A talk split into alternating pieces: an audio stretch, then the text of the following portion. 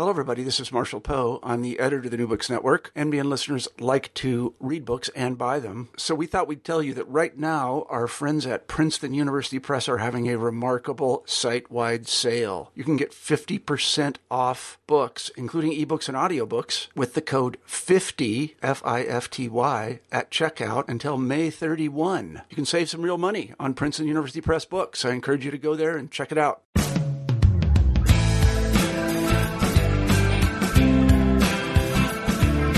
Hi, welcome to the very first episode of New Books in British Studies, the podcast channel where we interview authors working in the exciting and diverse fields that make up British studies. I'm your host, Christina Fryer.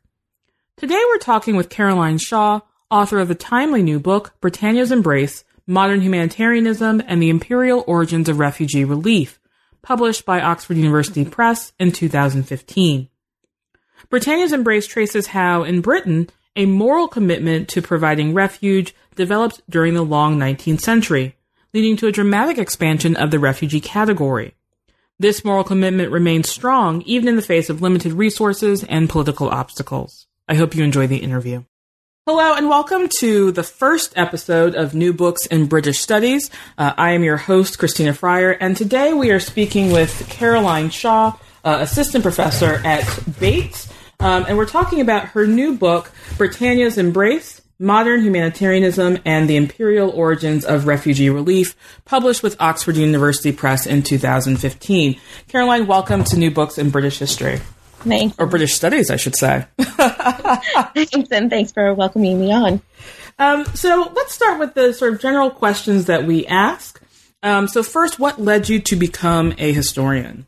Mm, question. Like in some ways, I've always been vetting other careers against being becoming a historian, uh, but uh, a long fascination with the past and a deep desire to imagine what life was like um, in different moments in different places, probably, but more particularly. Um, my undergraduate career, certainly at Hopkins, I went in as uh, knowing that I would be a history major, but the the questions that I was asked in um, my version of the the modern European history class that I took my freshman year asked, you know, or supposed, you know, why you know Britain was the closest to what was going to be to a 19th century revolution in 1819, but it didn't happen, and I was hooked. I kept working on that puzzle, which I learned subsequently that many people had been working on for over a hundred years probably at that point. Um, I was hooked in trying to figure that out, and really from there, that got me further into history. History as a graduate career option, um, and um, and probably British history more particularly as well. So then, tell us how you came to this specific project about uh, refugees. Well, by the time I was at Berkeley, I was still, in a way, thinking with the question, the comparative question of what, how Britain reacted to foreign revolutions, and I was quite interested in the international news.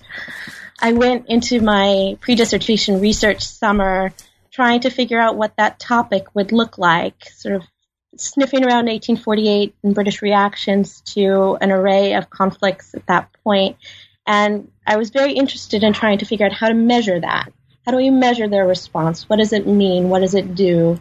Um, I was also interested in and didn't quite know how they connected at that point humanitarianism um, and more broadly moral commitments to storytelling. And that storytelling is elements both in the international news and in humanitarianism.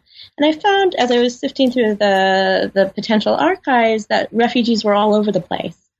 And we didn't know anything about them. Right. Um, the story goes, we know we know Marx was in Britain, we know Bolivar, we know all of these various 19th century greats from elsewhere were in Britain at various points, as well as certainly many, many unknown um, uh, revolutionaries and others forced to flee uh, their countries as well. So, what was that history? And uh, the deeper I got into that, the more I wanted to to tell that story. That sounds that sounds like a fascinating way, and, sort of an actually uh, not intuitive way of, of getting to the project, which I think we actually see in the very creative way that you have approached the project in, in the book. So, um, as I see it, Britannia's embrace uh, traces uh, two things. Uh, first, the emergence of the category of the refugee, which you argue over the course of uh, the time period that you're focusing on, uh, becomes potentially universal in scope. Uh, the second thing that you're tracing is um, the moral commitment to providing uh, refuge for persecuted foreigners. Um, so, could you tell us what you mean by uh, moral commitment? It's a pretty critical concept throughout the book. Right, certainly. Um, and I would start just by backtracking a moment to sure. say that I think your your two tracks in the book I think are absolutely fair, um, the right ones that I'm tracing. The two are interconnected. Of course. Uh, and very much that the much of that what I'm going to explain as that moral commitment comes out of their ability to see it through. So how that moral commitment, their ability to see it through, and with that, the potential universalization of the category itself. That if they had started out with um, limited means, they might have remained at a, a, definition of refugee that was more or less tied to Protestant, mm. as it was for much of the 18th century, uh, through the much of the 18th century. Um, so, by moral commitment, what I mean is uh, an interest, and that interest is diffuse but also articulated at the national level by policymakers as well as people lobbying the government. Um, commitment to provide refuge and commitment to help those who are persecuted overseas. And by overseas, in this case, my refugees are all foreign. They're not coming from within the British Empire, um, but from, from other conflicts uh, further afield. And that moral commitment, um, I argue here, it starts in with a sense of raison d'etat. There is a reason for it. Um, and I think that while that immediate reason of the Protestant nation trying to take in Protestant refugees that you get in the, the 18th century does drop away, that moral commitment is always tied to Britain's notions of themselves.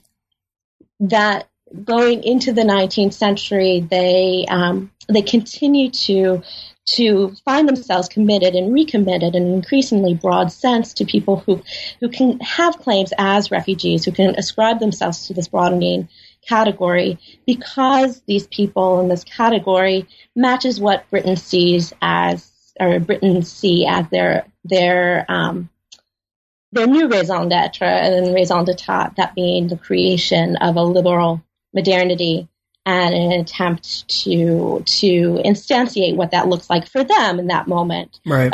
the, the globe. Right. Um, and I wanted to sort of backtrack a little bit. Um, as you're tracking the this uh, development of a moral commitment to refuge um, in Britain, um, I think the question also is raised, and you, you talk about this in the introduction, um, of why is this a particularly British story? I think there's a claim here that um, that Britain has a particularly important role to play in the creation of this category. Could you explain why Britain and why uh, why uh, why not other places like France or the United States? Certainly, and yeah, there there are two reasons really. One is uh, sort of a broad rhetorical reason, and one is just sort of pragmatic. Um, right. Um, in a pragmatic sense, Britain is is the one place that remains open to foreigners consistently throughout. So while, for instance, in the 1790s, refugees, especially from uh, Eastern Europe, from Poland more particularly, will make their way to to France, revolutionary France that stops, that shifts with every French government, right? So there isn't a consistency there. Um, with the United States, there is the potential for consistency. Once you start talking about refugee slaves, of course, that looks very different pre Civil War. Um, uh, with Britain, again, it's more consistent.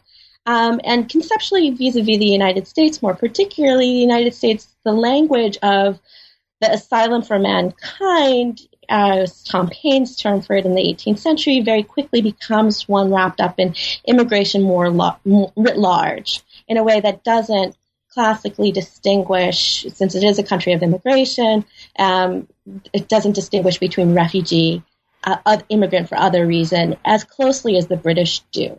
Interesting. So the way that the British create it is actually in a slightly more narrow sense, but at the same time more specific to the refugee category, and again more consistent than, for instance, the French, the Dutch, the Swiss, etc. Interesting. Uh, thank you for that.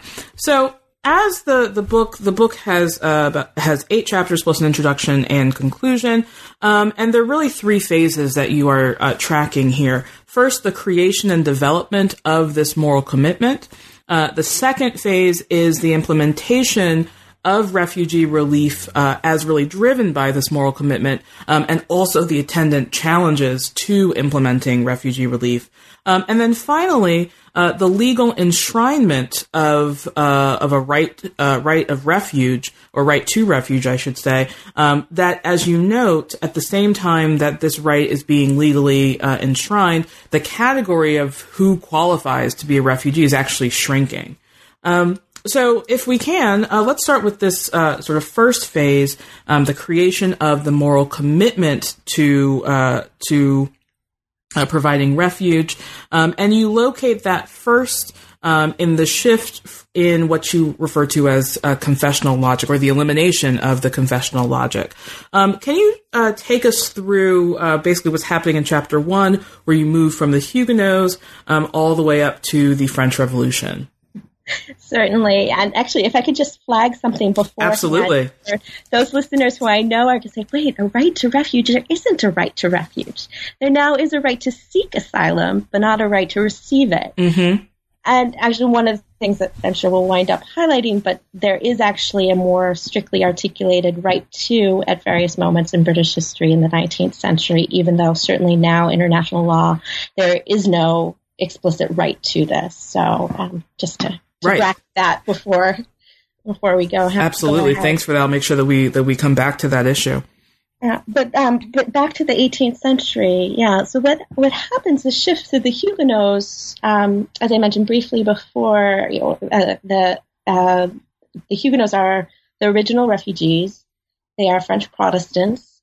They bring the term refugee, though they've been coming to to, to Britain as to other uh, Protestant European countries for a couple centuries by this point, when persecuted in Catholic countries, um, they bring the term with them after the revocation of the Edict of Nantes in 1685. So it's not as though they're the first people who would broadly could be ascribed to the refugee category, but this is the first instance in which we really have um, that that label. Um, Britain being a Protestant nation um, and one in the throes of its own, uh, or just following its own civil war, and now in the throes about to be in the throes of its glorious revolution, these Huguenots become very quickly wrapped up in that Protestant raison, raison d'etre, a way of of seeking a litmus test in terms of commitment to a Protestantism as opposed to a Catholicism, which many people at the time of the revocation, James uh, James is already on the throne, and he is uh, known to be a Catholic. And the concern is certainly that he is is very much um, indebted to Louis the Fourteenth of France. So, what his reaction is going to be, and what the state's reaction more broadly is going to be to these Huguenots, becomes a major thing. So, providing relief in this respect, which which certainly is going on at the state level as well as at the the, the parish and and individual levels through the Protestant churches of of uh, within the United uh, within um, within Britain um, is really part of that. That continues in a, in a significant way throughout much of the 18th century. The last Huguenots actually to be on uh, the treasury rolls are on into the 19th century. Um, so that that legacy continues on. By the time we get to the French Revolution, though, this has to shift. The people starting to come over are actually Catholic. Right. Right. Um, so while one could argue that Britain is is less hyper confessional, certainly by the end of the 18th century, there's there are arguments afoot about trying to um, trying to scale back on the Catholic disabilities already, uh, but they are still very popularly anti-Catholic, especially yeah, uh, especially once you get away from a you know certain Londoner philanthropic elites. Um, but this campaign to help both the emigre priests fleeing uh, the revolutionary government in France, as well as the lay people, really takes on a national bent very quickly in the early 1790s, and they um, the commitment there is still a commitment to state, but it's a, re- a commitment to the state's aims to withstand revolution itself. So it switches from that confessional to the ideological, right. to the political, um, to a new uh, existential threat that dovetails well with uh, an argument increasing throughout the 18th century and certainly not sort of new to this moment about uh, the need for for new philanthropies, new charitable organizations that that dovetail with this raison d'etre and um, and uh, and a a need for to helping these particular individuals. Right, and you also uh, point out in this uh, in this chapter, particularly as we're as we're moving into the French Revolution, um, and with these emigre priests, um, that there's also an enormous amount of concern about making sure that the people who are uh, claiming refuge, you know, it, it, for some people it's bad enough that they're Catholic, but there's concern that they could be bringing radical ideas with them, that they could be Jacobin spies. Um, can you talk a little bit about the vetting process uh, processes that emerged during this period? Because I think they that idea of vetting also is is very much tied to um, tied to refugee relief once we move past the Huguenots. Right, absolutely. Um, and the vetting process is by this point and will remain into the 19th century very heavily tied on other foreign nationals. So some of the bishops, some of the, the higher ups in the, the Catholic uh, establishment from France who are in London, um, and it's certainly members of the, the French aristocracy, help initially, especially by vetting who's there. Okay, well, here's here's how we know who they are we don't necessarily know them personally, but somebody else knows them. Again, a very for, a formalized informal network of, of trying to vet people. There's also, you know, certainly there's a hefty dose of um, spying, especially not as I don't do as much of this with the the the the Huguenot, well, excuse me, with the emigres in the 1790s, but certainly later on, um, the Home Office is very concerned of just making sure, okay, these are, you know, these these might be revolutionaries by the later 19th century. We're talking anarchists. We're talking mm-hmm. earlier than that, the democratic socialists coming from across Europe. They might be radical, but they're not doing anything. So the vetting process happens at that level as well as certainly at the higher up. And a lot of the relief efforts are doled out um, via the Treasury in the 1790s. Um, but they, they go again as they did with the Huguenots through established means such that the people handing them out are sort of part of this process all along in vetting it. With the um, the emigres more particularly, and they're the, they're the last to be forced into this category of serving the British right. state. Um, part of that sense of existential threat um, that they um, the, lay emigres are forced, the men are increasingly forced into the army um, throughout the 1790s to go back to France to fight that effort. And relief is for their whole families in many ways tied to that. So that vetting process happens there as well. Or are, are you really going to go fight? And it's really dire circumstances because if they were captured in France, they would be um, pretty much summarily executed. Right. And you you notice or you note, I should say, um, that uh, this happens. The, the, there's a particularly dire instance of this uh, at Quiberon, where uh, where an enormous number of people are uh, summarily executed um, as a result. Um, and and if I'm uh, remembering correctly, you argue um, that it's sort of after that moment that the idea of this sort of quid pro quo uh, relief or refuge, I should say, for uh, military service really starts to fall off. Yeah, that that um, it becomes really hard to make that a, a necessity. Um, and certainly, as I mentioned, there's always been this more um, humanitarian element, more th- more philanthropically driven point too, that has tied itself with the state and has worked together. And I think that element, the purely philanthropic, really takes over. Um, that said, people who who do serve the British throughout the Napoleonic Wars, etc., do get particular pensions that are separate, though equivalent to the refugee relief that that um, that happens through other means, uh, including the state. Um, so that that um, that service to the British state in that respect drops off slowly, but this is really think, the major turning point. Right.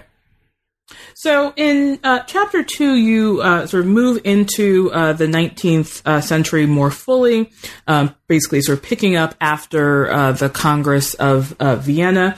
Um, and one of the things that you note is that refuge, in certain ways, is almost kind of a consolation prize or a, an acknowledgement that um, Britain cannot be actively intervening in all of these, particularly continental um, uh, revolutions or continental uh, conflicts. Um, and so foreign intervention uh, is not really uh, a possibility, and so refuge sort of comes in to to be the sort of act of humanitarianism that Britain can do. Uh, can you uh, walk us through this development? Yeah, well, so the the Congress of Vienna brought with it, um, as I'm sure many in the audience know, you know, major defeat for a nascent liberal cause. It's the conservatives that are returned to the thrones. The Congress of Vienna also brought with it the first international debates for ending the international slave trade right. um, as well. Both of these brought you know a triumph on the one hand and a you know sort of a loss on the other for you know brought with it um, new commitments. Um, so certainly the British couldn't intervene overseas and didn't want necessarily to intervene. Certainly, the Foreign Office, as uh, Davide Rodogno has recently looked at, you know, the Foreign Office doesn't really want to intervene in a lot of affairs, including that in Greece, which they wind up getting involved with in the, the later 1820s. Um, but though they can't do that, though they can't see sort of that cause of liberty, that cause of a fight against uh, against despotism uh, as they see it, uh, eliminated, they still can help the people who are fleeing it. All right, so this is where that turn to refuge comes in, and um, it becomes something of that consolation prize. It also becomes something of a, a placeholder, if you will, right? Mm-hmm. You know, we can't intervene now, but through refugees, that sort of ultimate look at an alternate future, maybe one day we can see this coming through. So our friendship, our help with refugees, which you see both, you know, to some degree with uh, the state, but more particularly with um, uh, emerging uh, liberal and, and radical uh, associations trying to take on these mantles of continental freedom, uh, right. European freedom, um, and seeing this through, seeing this through refugees. Uh, and through the aid of refugees. In terms of the other track of this that the Congress of Vienna brought with it, the discussions of the end of slavery, uh, international slave trade, I should say, that with that comes the understanding that you are going to wind up with ships that are actually trafficking illegal slaves. Mm-hmm. So the question and the obligation that gets incurred is one here actually that's done by treaty, right? So by all these slave trade, anti-slave trade treaties, the question of what happens with those people who are caught up in it who need to be freed somewhere and can't realistically be brought back home as though the British sort of can figure this out. More particularly, they needed to be figured. It needs to be figured out where refuge can happen. So that's more uh, treaty obligated um, refuge. Again, that's by these these multiple bilateral treaties that happen uh, following the Congress of Vienna about the slave trade. And then the other more diffuse, sort of romanticized loss of liberty on the continent uh, in terms of the continental refugees. Mm-hmm. Now, one of the things you highlight in this chapter is that um, you, you, suggest that the, the base of support for uh, providing uh, refugee relief um, is actually broader than we have uh, ex- uh, than we have previously understood. Uh, you refer to you you suggest that this is actually a cross class um, a broad base of support. Um, can you talk about what the previous understanding in the literature was um, and how you were able to uh, demonstrate this broader base of support. Sure. Um, previously in the literature, especially for the earlier emigres, you tend to talk about the elite, mm. um, and certainly um, people on the orders of uh, you know Fanny Burney, um, people who have these these connections, um, at, and Edmund Burke, um, people who are you know very much at that upper echelon.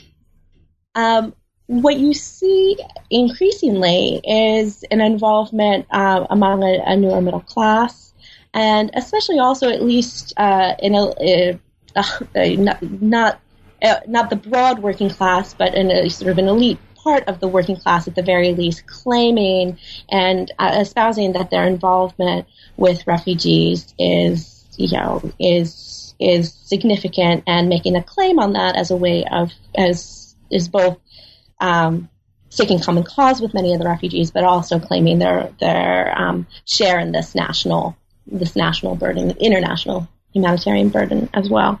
And the way I, I draw this out and look at it is is often through the the um, the relief lists of the various societies. Every single soci- every single refugee group, in a way, you could say every disaster too overseas, mm-hmm. but certainly all of the refugees coming through. Uh, be that the fugitive slaves who don't always come through, they're often in Canada. Be that um, be that the um, more democratic Polish nationalists later on, be that the French, be that the Italians, etc., have their relief societies. And these relief societies are a who's who of certainly of high society, but then also of of uh, a broader a broader class base as well. So some of them you see as more middle class oriented. Certainly the ones claiming to be working class look broadly like they're drawing on um, a chartist elite, but b also that they're going into these communities and trying to to to, to drum up some support more broadly. So one one example of that in the 1851 attempt to help the the Hungarian um, the, the Poles who had been helping the Hungarian cause, who tended to be more democratic than the elite Hungarians coming through. And there was a question as to whether or not the the um, the government and certainly the local elite were going to help them in their refuge or just essentially ship them over to America, which is what happened to many of them. But uh, those who are trying to to help them, claiming a working class affiliation, will have relief scrolls that that say, well, said factory, said place of work contributed mm. X amount together, right? So you'll see that grouping together, mm-hmm. assuming that you know they're all contributing a little bit, or or even just you know a shilling, several of them together to then contribute to what in this particular case was a shilling for European freedom, shilling subscription to European freedom, and they get their certificate right. that was touted in the the various um, various radical newspapers as you know sort of the thing to have. Well, that's fascinating, and and I can I can basically imagine you know at the workplace at the factory, uh, people. Um, sort of pressing their case that this is a cause that we really should support, um, and sort of gathering uh, up a collection. Uh, there's something really evocative uh, about that. Um, the I mean, there's so much rich material throughout this book, but I think chapter three for me is uh, is particularly fascinating. Um, and here you're tracking the uh, uh, refugee narrative genre, um, both what it actually looks like and the way that that it it sort of creates almost a standard template for how people understand refugees, um, and at the same time how that then mobilizes or how, how that those narratives are used to mobilize actual campaigns to provide relief. And here we're shifting into phase two, uh, which is sort of the implementation of uh, refugee relief, the actual on the ground um, providing of aid, um, and the challenges that approach it. So, could you talk us through uh, the refugee narrative genre uh, and what it looks like, and then we can move into how that helped mobilize campaigns? Sure, certainly. Um, as a genre, I should say first that this is something that I've seen echoed in newspaper accounts these various philanthropic societies, the stories that especially elite refugees who can speak English speak for themselves, as well as those speaking for them, as is often the case on the in the various meetings that are gotten up in their their relief. So this is what I'm drawing on when I look at, at the this genre that really emerges um, in the early half of the uh, first half of the 19th century. The genre is remarkable in that its its task is to tell it's to tell a couple of stories. One, it's a story about why the British should care. Mm-hmm. Right? It's to make those claims about persecution, persecution of the innocent, that these people are innocent, even if they're fighting, that they're you know they're very much they're they're doing what they need to do. They're heroic, unlike what we will later think about as refugees as tending to be gendered a female intending to be passive victims. These are these are fighters, right? And this becomes part of this genre.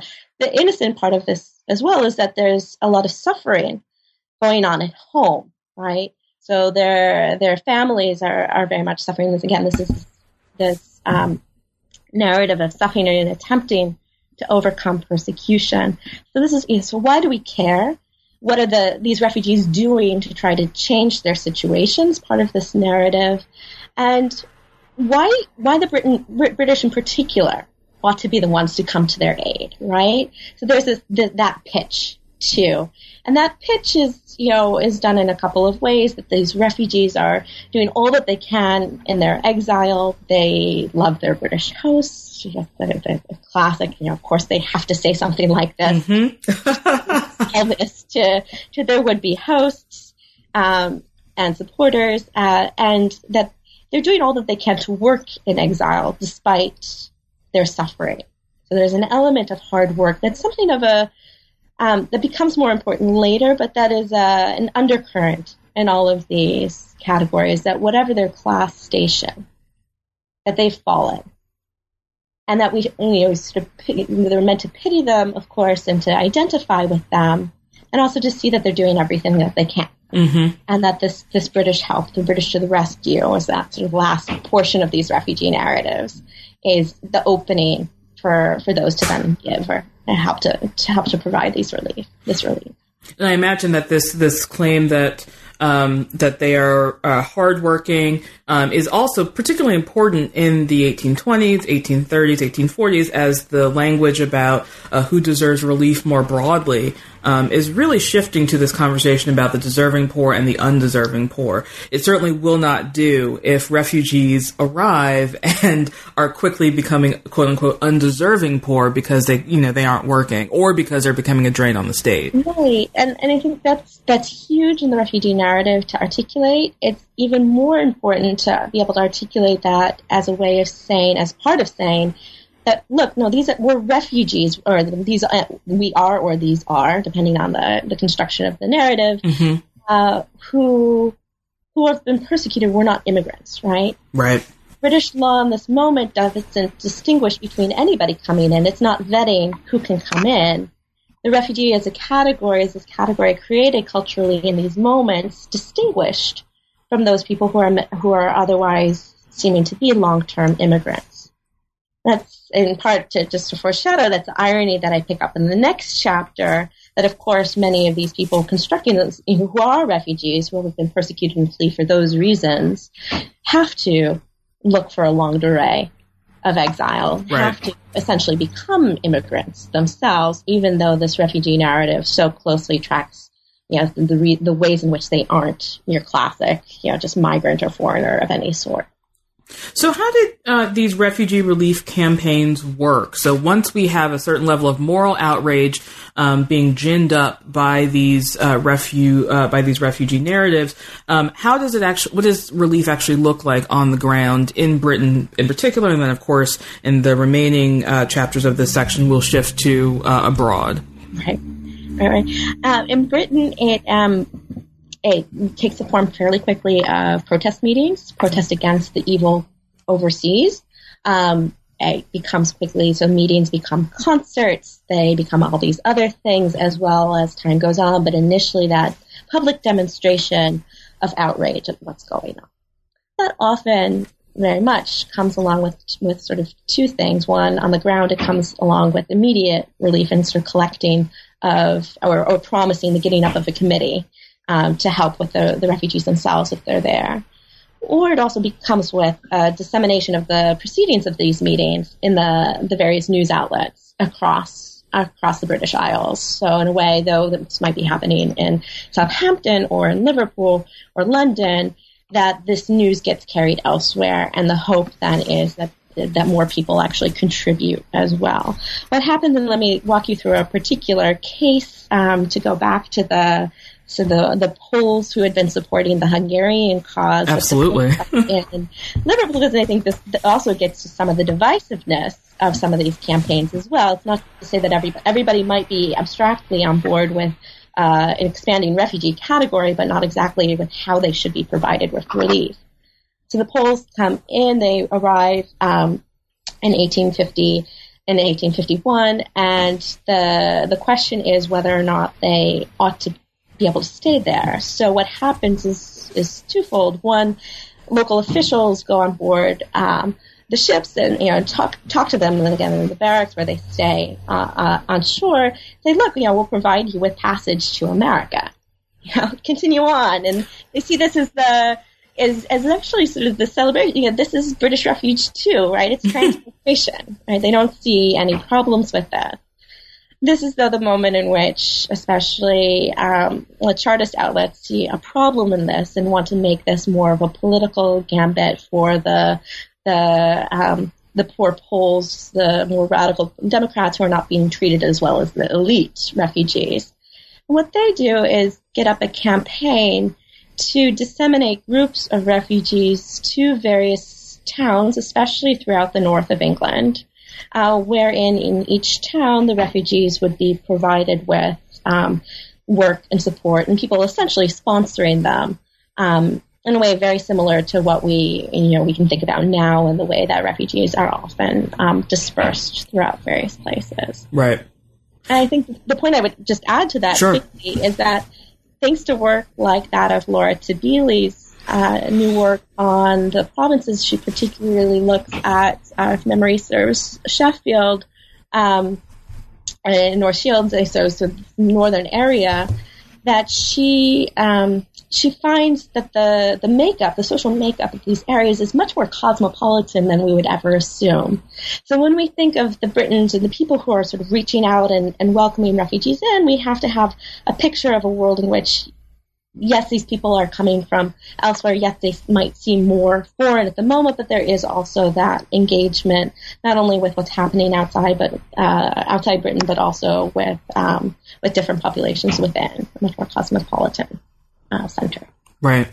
So, um, in chapters uh, four and five, you move into sort of the imperial portion of of uh, refugee relief, and um, in this, the inaugural episode of uh, of New Books in British Studies. Um, I think for me, one of the things that's always so fascinating about Britain, and particularly Britain as an imperial power, is just how tiny the country itself actually is. And this is something that I always emphasize to students, um, just how tiny Britain is. And we we see this issue of Britain's small size emerging um, when it comes to refugee relief. There simply is not remotely enough space, um, enough resources. There's certainly not enough work um, for all of the refugees uh, streaming in from the continent, uh, in particular, or refuge uh, or fugitive slaves, I should say, uh, to be resettled in Britain proper.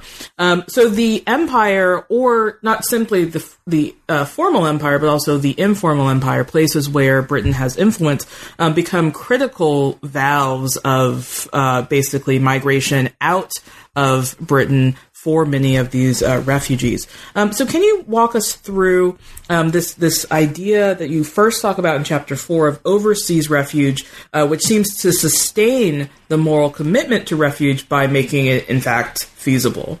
Right, um, and this is going back to the sort of earlier point that we were talking about in terms of the moral commitment and the categories right. being tied very much to the resources by which they can provide refuge, which is certainly um, uh, resources within the British Isles, but then critically outside as well.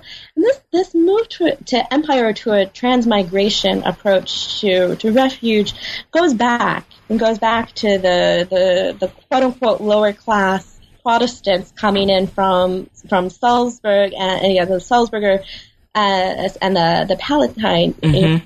areas um, in the in the early 18th century um, when they were essentially sort of encouraged quickly to go out to the, the colonies at that point, to the, to the Americas.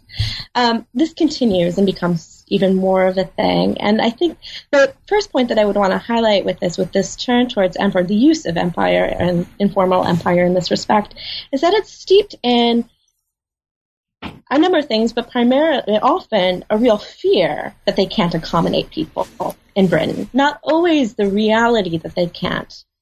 But from the the time of the emigres, this fear that anti-Catholicism is really going to get going. Um, fears with the Huguenots lasted through the 1830s, you know, and, and, and a little bit beyond as well as to what the, the competition uh, with uh, with various um, uh, workers in Britain looked like. So fears of competition, in some cases, of course, real competition, um, and then fear of numbers, if not always actual numbers, really makes this overseas outlet viable. So what we're talking about are, you know, the Americas even after independence, Canada certainly continuing. Um, we're talking a lot about um, about for for um, for both fugitive slaves and for um, liberated Africans. Talking about Sierra Leone. For American fugitive slaves, at least in one high-profile case, we're talking about Liberia, mm-hmm. Um, and then we're talking East Africa. We're talking um, Palestine, etc. Uh, and the, the list goes on and continues to expand in the 19, the 20th century as well. Um, but the, the, these places are both places where the, the refuge providers, as well as many of the refugees themselves, to think that they're going to have a better chance. And this is very much tied to the, the British, the, the domestic narrative about a social safety valve too. So you know there there is a, a domestic equivalent to that vis-a-vis um, the British in the 19th century as well, looking for that safety valve in the empire. So they're meant to be able to set up for themselves to become this in this true quintessential liberal fashion to become self-sustaining, self-regulating right. groups. Um, the people who are targeted for this transmigration is broad. It's often, very often, about race and you know, you know race and um, and increasingly later in the 19th century, an attempt to be about religion too, going back to um, and going to the Jews as well. But it's about class, about politics, and you know, as I said, about religion. So the emigre priests are encouraged to go to Quebec because that's a Catholic place, right? They don't wind up going because the Concordat with the Pope happens soon enough that they're able to go back to France.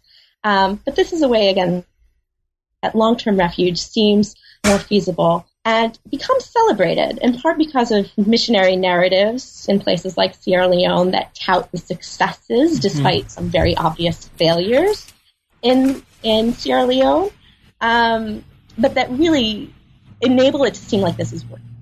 And enable it to for the people at home to assume that this is really British refuge and this is something that works seamlessly enough that we we can celebrate what we're doing and you know certainly continue it. Mm-hmm.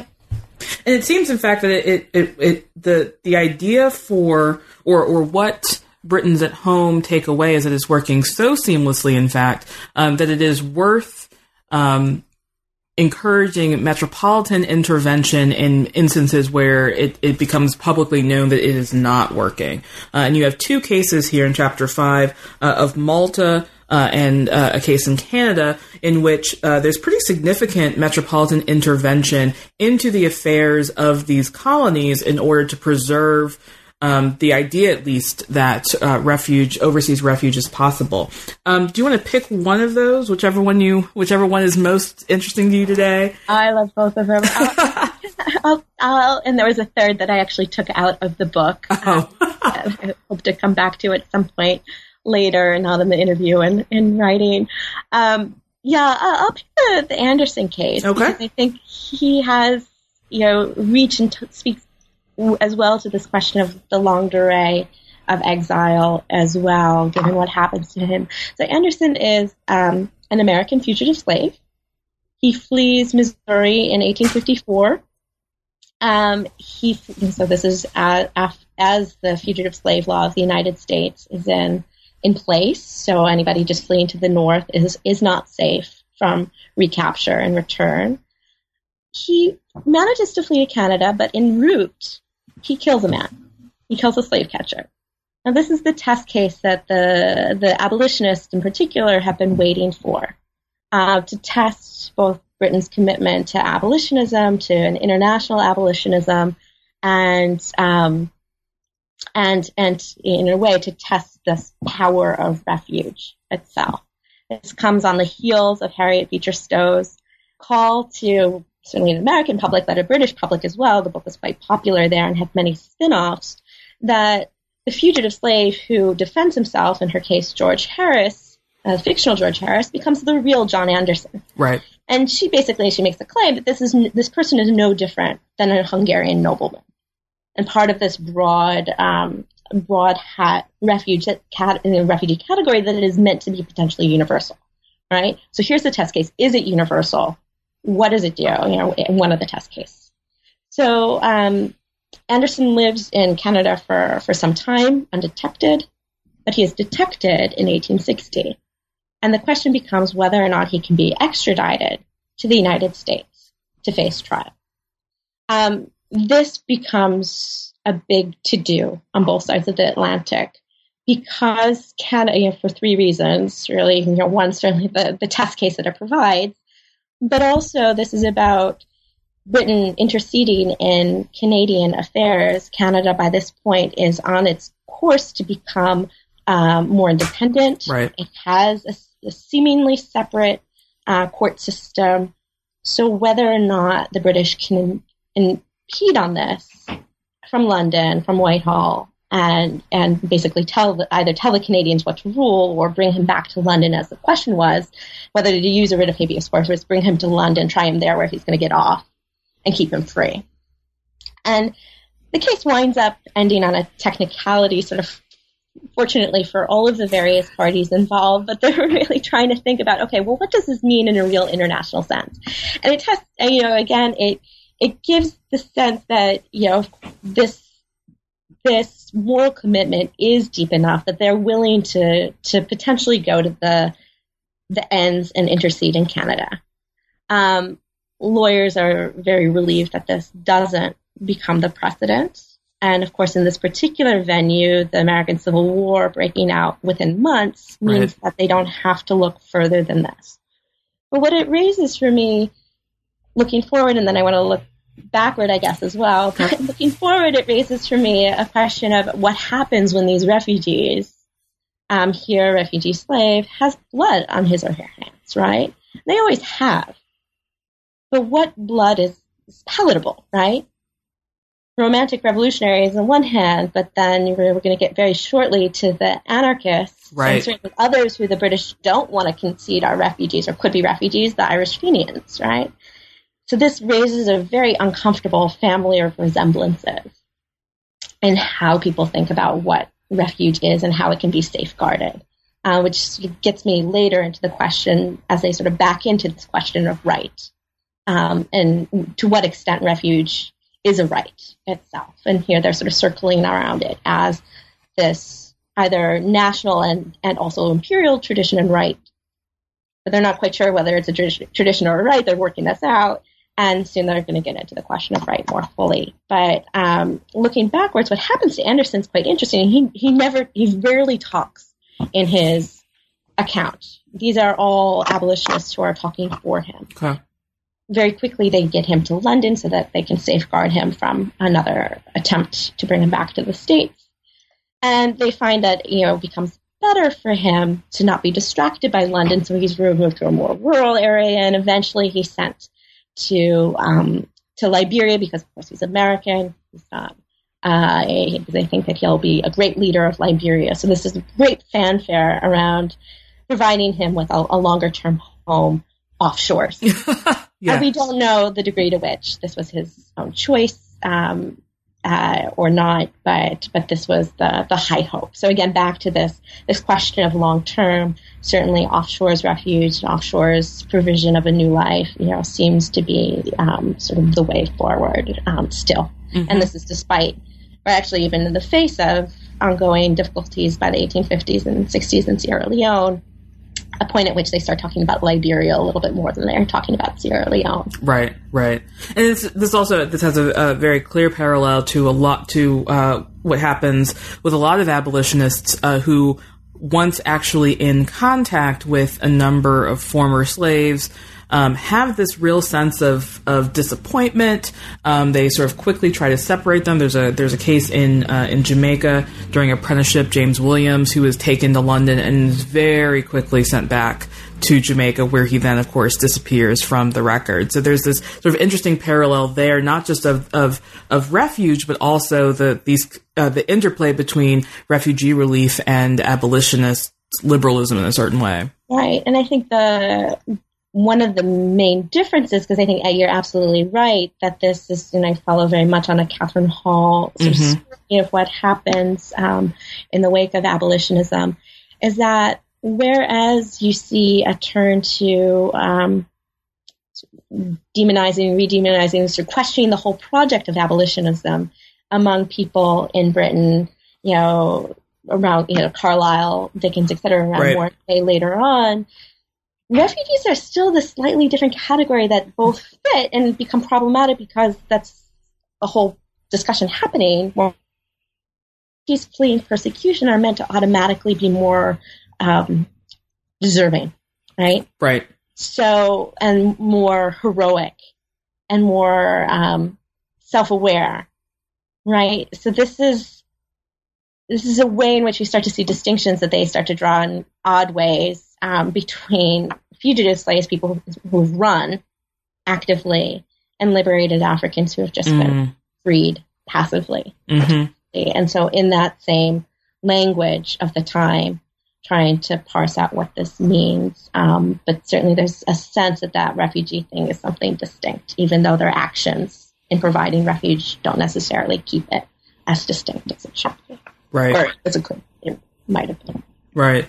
So the Anderson case, I think, provides us a really interesting segue into the final phase that you're tracking here, and that is the legal enshrinement of a right to refuge that is happening at the same time that these concerns about uh, what, as you as you phrase it, how much blood these people have on their hands, um, also uh, are are emerging, and they're emerging. Um, you note in uh, in particular as the radical politics become uh, the radical politics in in uh, the British Isles and in the continent um, become much more violent, more uh, more anar- uh, more anarchist movements, the Fenians.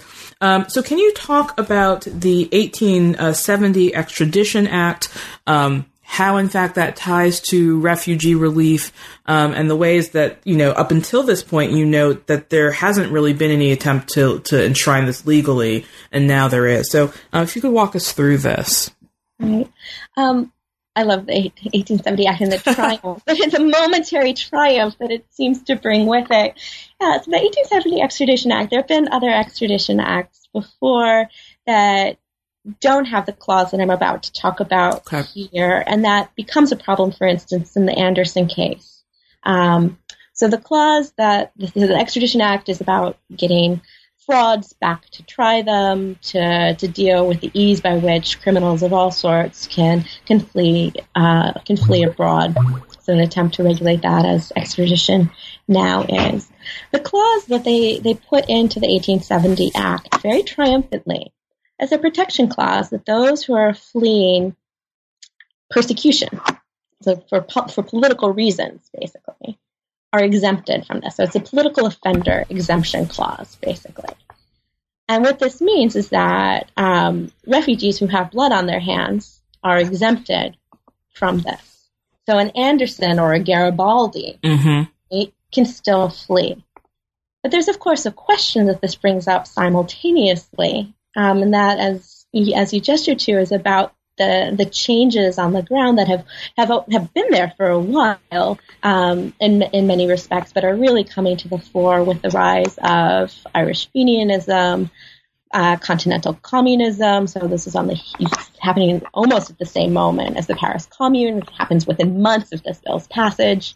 Um, so the question is, okay, what is what constitutes a political offense? Is it something that hap- can happen only in the light of day? i.e., with um, an open civil war, or is this something like a you know, can an assassin, you know, be safeguarded? Um, and the British are very nervous. So this is a way in which, and you know, I think in different ways, this chapter in particular, but the other chapters um, also get at is the way they, they sort of back into this category of of of safety, of, of a refuge, or of, of essentially creating a category for a refugee and space for a refugee to, to have safety in Britain or with any of these these places that they're um, they're signing these the extradition treaties with, um, that this is happening just as they really don't want to do it, and they're sort of backing into this, right? They do it triumphantly in 1870, but they're all they're very quickly trying to figure out how they can amend it to narrow that that space in which you know sometimes they're thinking about it in terms of well we want to be able to get our Irish Fenians back to try them, but we don't want to have to give you your, you know, your continental revolutionaries because we actually do, after a lot of debate, decide that the the the French communards are actually political refugees. Right? We're not sure at first, but you know, we they have a political program. They're they're political refugees.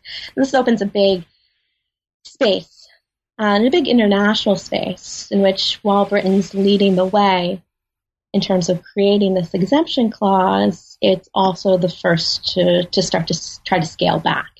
Um, and that's a lot of what this, especially this last portion of the book, winds up being about is about how do we both recognize the power, the moral and the, the international power of this category that we've created and that we've championed for so long with our real unwillingness in different ways. And here it's politically and in terms of the types of refugees elsewhere. It's in terms of resources and space.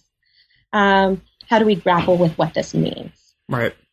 And in a way, though this is a triumphant moment for a category and the humanitarianism that they've been been pioneering, they're really undercutting it and, and stepping back out of the scene from from this moment forward. So, uh, along with uh, along these lines, you uh, note two specific cases in which we see um, a real attempt to narrow the category of refugee, um, and particularly sort of going back to these these lines of, or in one case, going back to the to the to trying to parse the distinction between. Um, between a persecuted foreigner and simply uh, a poor or indigent immigrant. Um, and so I'll ask you to talk about these uh, two instances in turn. Uh, the first being fugitive slaves, uh, not out of uh, the Americas, but fugitive slaves in East Africa. So here we're talking about the Indian Ocean, where there's sort of a really different um, set of geopolitical concerns for Britain. Um, so I'll ask you to talk about that. And then next, uh, or finally, um, the refugees, uh, the Jewish refugees from uh, the Eastern European pogroms, um, and uh, culminating with the sort of with the 1905 Aliens Act. Um, and I think here you're really uh, again sort of almost going full circle in this way of really parsing out who who is actually a persecuted foreigner and what level of persecution is required. So if you could take those in turn. Yeah, and I think I would say generally that this question of who's a persecuted foreigner um, is consistent throughout. So in a way, it's you know it's full circle in terms of the the but also at the same time, it's a dynamic that I think goes on in most refugee crises within themselves as well. As, you know, I think the fugitive slave case, um, East Africa one as well. So the, the context for for the question of um, asylum for fugitive slaves in, in East Africa is a, a moment in which, and this is um, 1876, it's a moment before the British have taken over East Africa by the Imperial British East Africa Company, and then you know as as formal colonies. So you know, so this is a moment prior to that takeover, just to to situate that in a moment, and it's a moment in which there's still, as yes, had been the case, and it would continue to be the case, trying to to um, make spaces for trade, trying to to um, ease relationships on the ground. They don't want to um, irritate the you know certainly the Sultan of Zanzibar, you know, so the, the, the leadership in the region, and certainly one way of doing that fairly quickly is providing refuge to all the legal slaves um, who are working in the Arab pearl fisheries in particular along the coast. Um, so the setup is the British are there patrolling for the illegal slave traffic. They, however, think, and they have a few instances in which this is happening already, but they're worried that en masse um, legal slaves, legal domestic slaves who are not being trafficked, but who are nonetheless near or on the water, are going to try to flee to British ships for safety and claim protection. Um, so this is more out of fear that the numbers are going to be there, but there are um, a couple of, of, instances of this actually happening. So um, they, the question becomes, okay, well, what do we do? And this is again a way in which they're trying to figure out, okay, what constitutes persecution, and they do so in a couple of interesting ways in this moment that are both expected by probably by this point in the book, but also unexpected as well. The first expected way is that they they try to figure out, okay, well, what are they facing? What are they facing at home? Is this tantamount to persecution? And there's a notion at this point that domestic slavery in the Eastern context is quote unquote less bad than the the plantation based slavery of, of the Caribbean. Uh, whatever you will on that score, they they believe that there you know that there's a there's a rationale for thinking that this is not they're not fleeing in hot blood, and if they are fleeing in hot blood, you know, sure they can you know, they can seek refuge. Eventually, what they they decide in the circular, um, or or maybe not. And this gets into what's sort of new in this case. Um, this this circular, which at first is trying to bar all this is an Admiralty circular, trying to bar admission of all fugitive slaves on board British ships, classically brings the metropolitan public to arms again, not to, to rhetorical arms, uh, claiming that this is, you know cannot happen, that this is contrary to everything that is British, both British in terms of anti-slavery and British in terms of refugees. Um, the argument that the commission that gets up makes is on the one hand about the hot blood, not fleeing in hot blood, but also it starts to question, okay, well, what is this refuge that we're providing? And for the first time, ironically, and this is used as a means of trying to scale back. So it's used against what would be the more humanitarian argument, but they're making the humanitarian argument, the moral argument. The refuge that we're providing in Aden, Bombay, the Seychelles more particularly, uh, for these liberated Africans, uh, or uh, liberated Africans and fugitive slaves together, um, is worse than slavery. And indeed, the, the conditions were appalling. Right.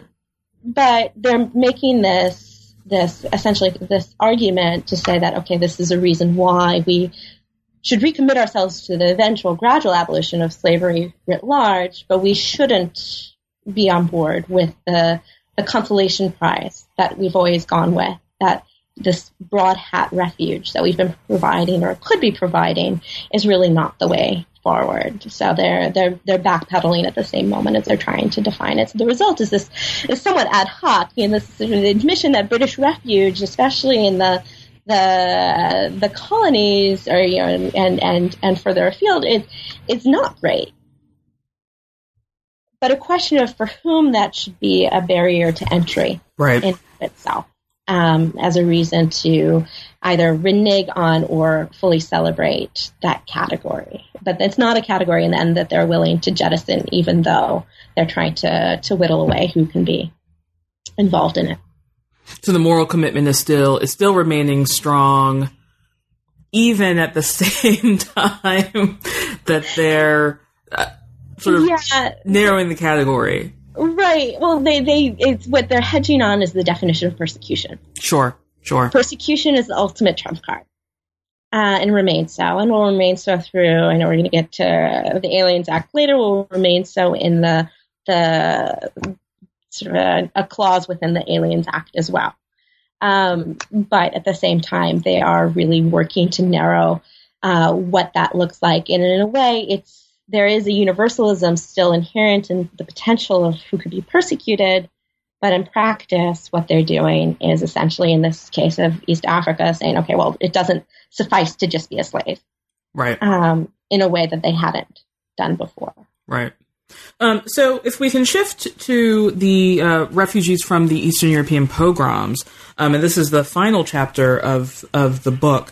Um, First, if I may ask, why? Because I think this is an interesting shift uh, in in in in the text. Um, why the shift to this particular group for the sort of final case of the book? Right. Um, in a way, because this is where the literature that we have on refugees begins. Okay.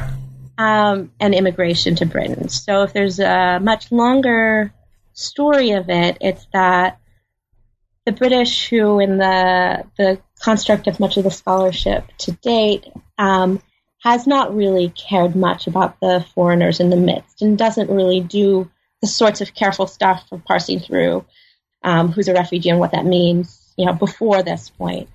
Um, starts to care, and they start to care in a negative sense, according to this literature, because, of course, the Aliens Act of 1905 bars entry for the first time to the UK for um, uh, the terms of the Act bar those who don't have more than five pounds in their possession at the time of entry. So it's essentially uh, geared to eliminate the the arrival of destitute foreigners who at this point are Eastern European Jews.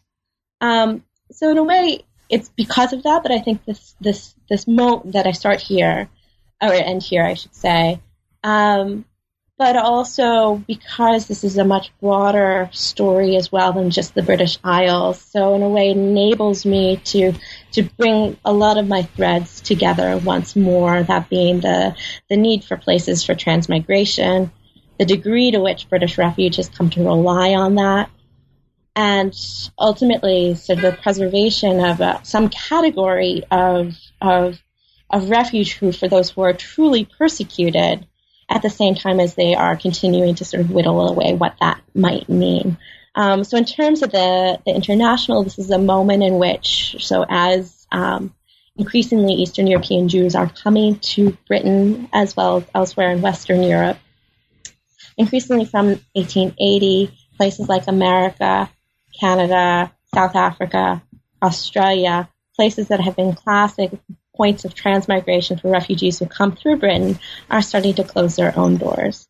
And the British, um, the British colony, so thinking about Canada, uh, South Africa, Australia, at this point are controlling their own policy in this respect. So, you know, unlike with Canada, with Anderson, the British are not going to, you know, intercede on that score. They're closing those, so those places are closing their doors to these uh, these asylum seekers, basically, because there's no place to go. Right. My argument in this argument in this chapter, it really draws all the more attention to ultimately the East End of London. Mm-hmm.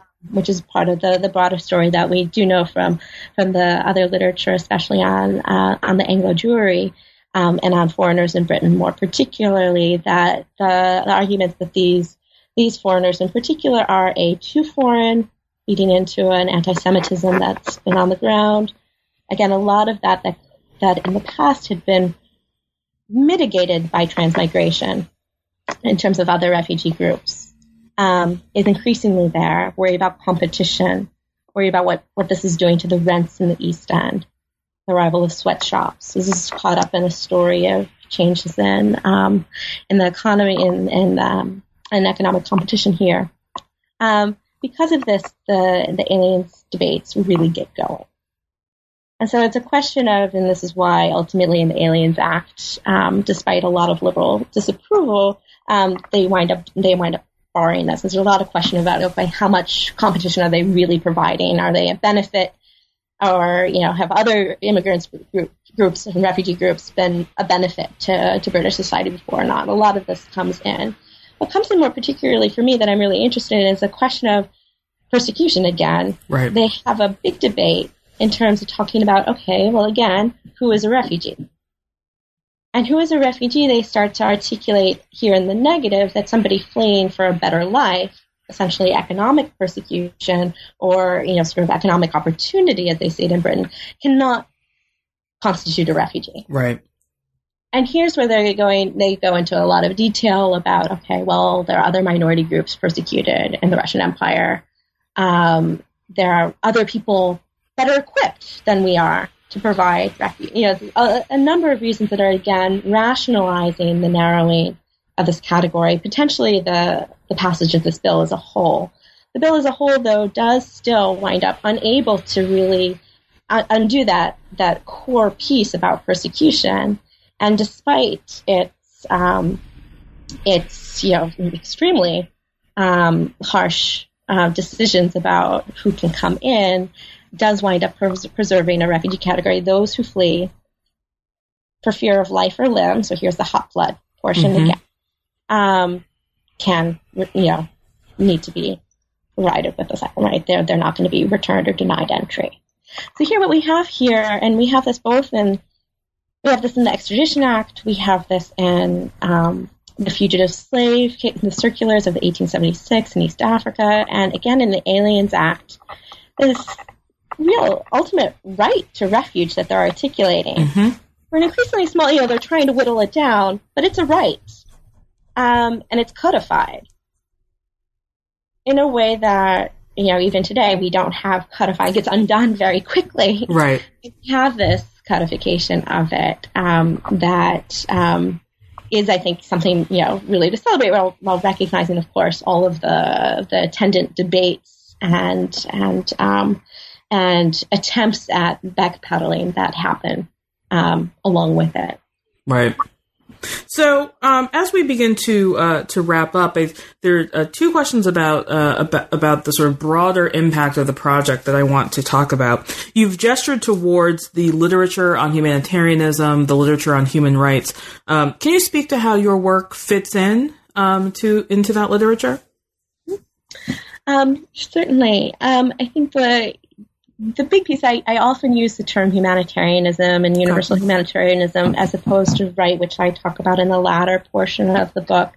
Um, but I think it's in dialogue very much Sure. with both of them. What my hope is is to show the degree to which these two are, especially in the case of refugees, very related. The question of what uh, commit what commitments take shape, how they take shape, humanitarian story, and the language, of the discussion of what is a right and how universal that can be. Um, very quickly attend to it. In terms of the literature on human rights, we tend to be very 20th century focused. Mm-hmm. Um, increasingly talking about the interwar era, but really it's you know sort of post 45, and that this there's this handoff between an earlier humanitarianism and a later human rights um, discussion. And and human rights, sometimes they'll talk about it in the 18th century as well. But there's, you know, does it start there and then sort of skip over the period of empire of what what happens here? And I think my one of my big um, hopes is that this really starts our discussion about these categories of rights and discussions of universals that we we we talk about when we talk about human rights. Um, putting that back into the story of the 19th century of empire of of humanitarian commitments um, I think in terms of humanitarianism, we tend, although this has been um, this has been this is sort of an oversight that's been remedied by others as well more recently, that we tend to talk about um, category, various categories of sort of our own, be they colonial subjects, be they our own slaves, you know, be they our own citizens, and I think that's one of the reasons why.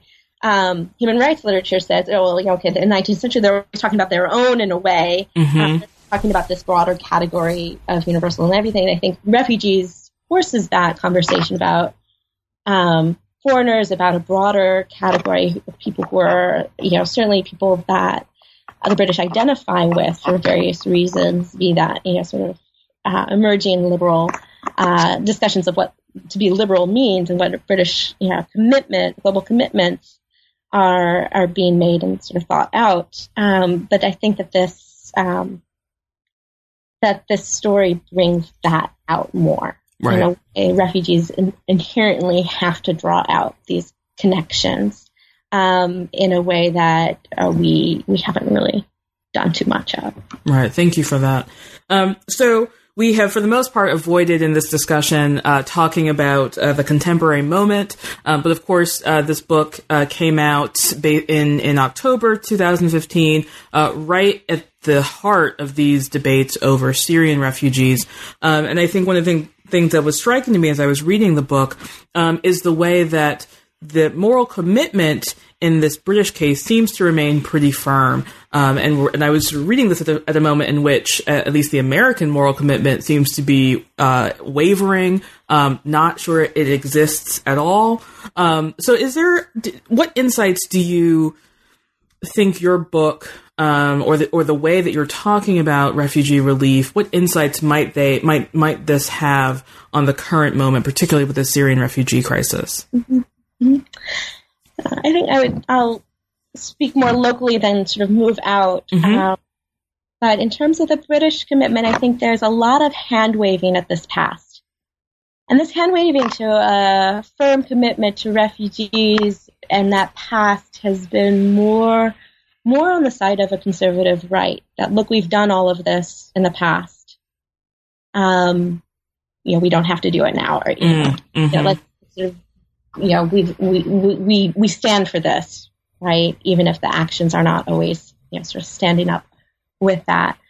I think in that respect, my work alongside somebody like Tony Kushner's work, who looks at um, at the the difficulties in British memory of refugees, starting from a 20th century standpoint, but he st- he too starts with he starts with the the Jews and goes back to the Huguenots, sort of jumping over the middle of the, the, the 19th century, but you know, so speaking well to the fact that these, re- you know, there were refugees who came in, but they didn't have it very good.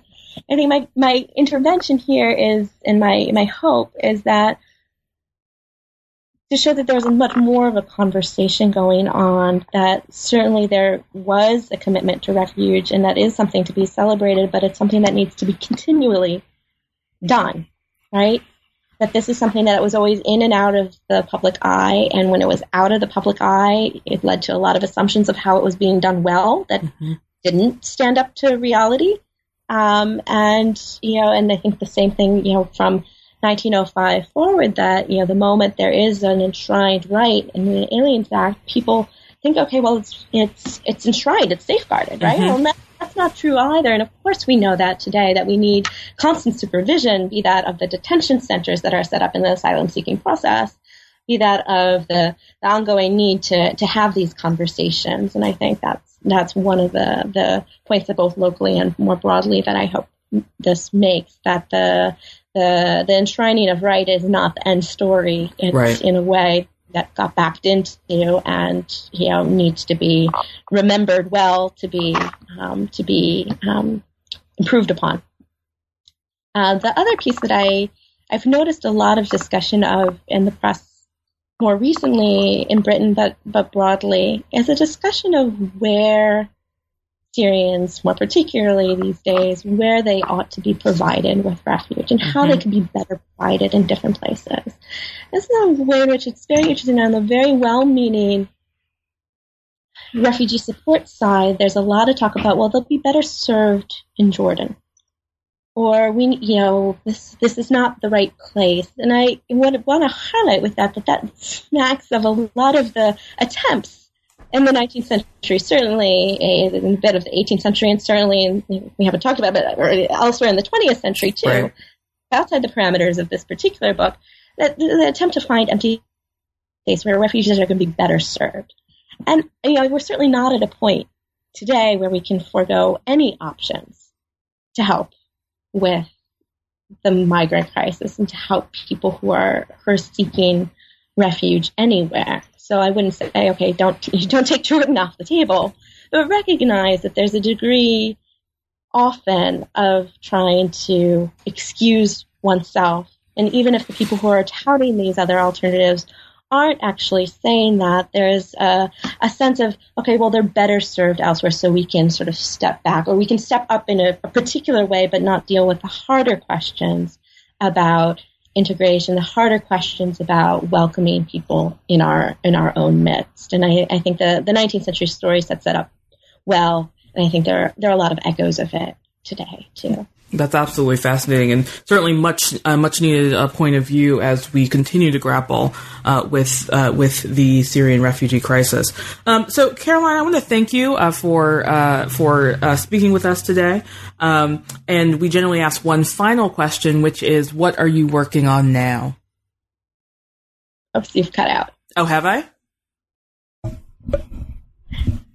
Um, I am starting on a new project that looks at the legal defenses of reputation. And broadly, I'm thinking of it as a, a social history of the defense of reputation. Um, and it is yes, sort of starting with a fairly uh, familiar question to me, given that I've been working in this gray area of a right to refuge for so long. But Mhm. the question at the start of the release is: Is there? You know, quite simply, is there a right to reputation, and it comes from two areas. It comes from a, a you know, it's really the the observation that Britain has seemed to become this libel hub of of at least Europe, if not the globe, and right. they've been trying to remedy this for decades now. And there's a, um, but then also a question about okay, what is this relationship between freedom of the speech on the one hand and a very quickly safeguarded right to reputation or right to not be demeaned within the eyes of your own community as well. Um, so while people have been thinking a lot about rights of freedom of expression, my question is, okay, well, what is this thing of, of particularly private reputation, personal reputation, as it gets damaged or potentially damaged, and how do people try to safeguard it? That sounds uh, fascinating. Um, so, and we're certainly uh, very much looking forward to uh, to that project.